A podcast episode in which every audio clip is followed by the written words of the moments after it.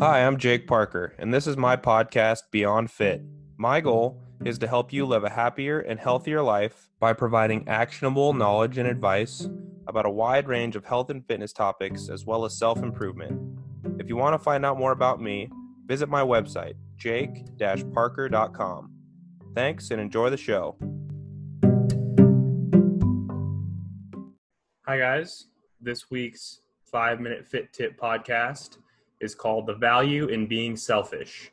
So, there's an analogy here that I really enjoy, and that is when an airplane goes down, you know, when they describe the procedure and what to do, they always say to put your mask on first before helping others. And I think that this is a great way to approach all parts of your life. And I know that using the word selfish and encouraging selfishness kind of sounds convoluted and sounds rude or distasteful. Really, my point here is that you can be a lot more effective in helping other people and in making the world a better place if you first take care of yourself. It really requires some level of selfishness to be guarded with your workout time, with your commitment to cooking and eating healthy meals, with your commitment to reading and learning and growing, with your commitment to time to meditate, you know, whatever it is that helps you grow and helps you become better mentally and physically, you have to be very guarded and selfish with that time and selfish with that commitment. I think that part of the reason that this is topical today is because, you know, so many of us are rightly concerned with how we can help other people. And I would argue that the best way to help other people is to first help yourself and become a better person. So, something that Matt McLeod mentioned on our podcast together, and I'll link to that in the show notes, is um, he spoke about the benefit of what he called keeping your world small. And I think that this is tremendously valuable because it can be it can be really overwhelming. It can be overwhelming to look out at the world and see how many problems there is and see how many opportunities there is and just look at the breadth and complexity of the world that we live in. I think that the only way to really create any change is to really focus on being the best version of yourself so that you can help other people and so that you can pass that information on how to be a better individual. Because collectively, if we all work on being better individuals, that's going to make us better in turn. Unfortunately, it's really hard for one person to make any big radical changes in the world. Obviously, the people that have done that, like Martin Luther King, Gandhi, Nelson Mandela are a few visceral ones that come to mind for me. But it's really an anomaly to be able to enact huge change on the world. And I think that you run into paralysis by analysis, like I said, looking at the complexity of all the things that you want to change or that you wish were better in the world. But what you can do is work on yourself every day, work on becoming a better person, working on growing.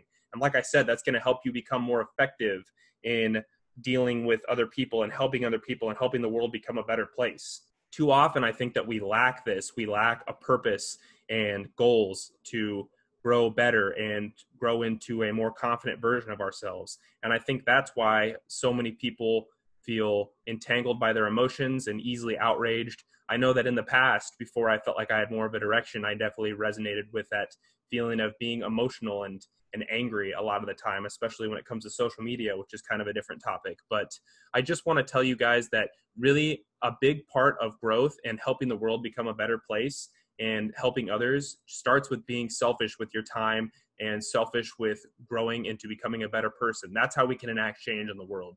Increasing our efficacy as individuals in order to be better prepared to make change in the world. And in our small world, changing things in any way we can for the better is going to to some extent have a ripple effect in helping the entire world become a better place i truly truly believe that i think that another interesting point that i want to end with is money and making money and acquiring wealth is something that is of interest here too and something that I've talked about before. I do have an interest in acquiring wealth and becoming wealthy and that's not for the reason of personal gain and being able to flaunt it. I never would give a shit about, you know, having cool gadgets, toys, cars, homes, et cetera, et cetera, things that you might typically think a wealthy person might have. But I really want to have wealth for number one, the reason that it gives me freedom to be able to work creatively on what I want to work on. But number two, eventually, my aspiration is to have enough wealth that I can share that with other people and really use my wealth to enact change on the world and give towards things I want to give towards and make my money work for making the world a better place. And so that starts again with being selfish in being able to acquire money and acquire wealth. And yes, you can do a lot by just giving your time and giving your effort towards valiant causes and that's definitely valuable but i think if you're selfish to some extent especially for a set period in time or early on in your life and you can begin to grow your knowledge and wealth together that that is really going to help you be the most effective person that's going to be able to change others and change the world into a better place. So i hope you guys enjoyed this little different perspective. Let me know if you're listening. Let me know if you have any thoughts and i'll see you here for the next podcast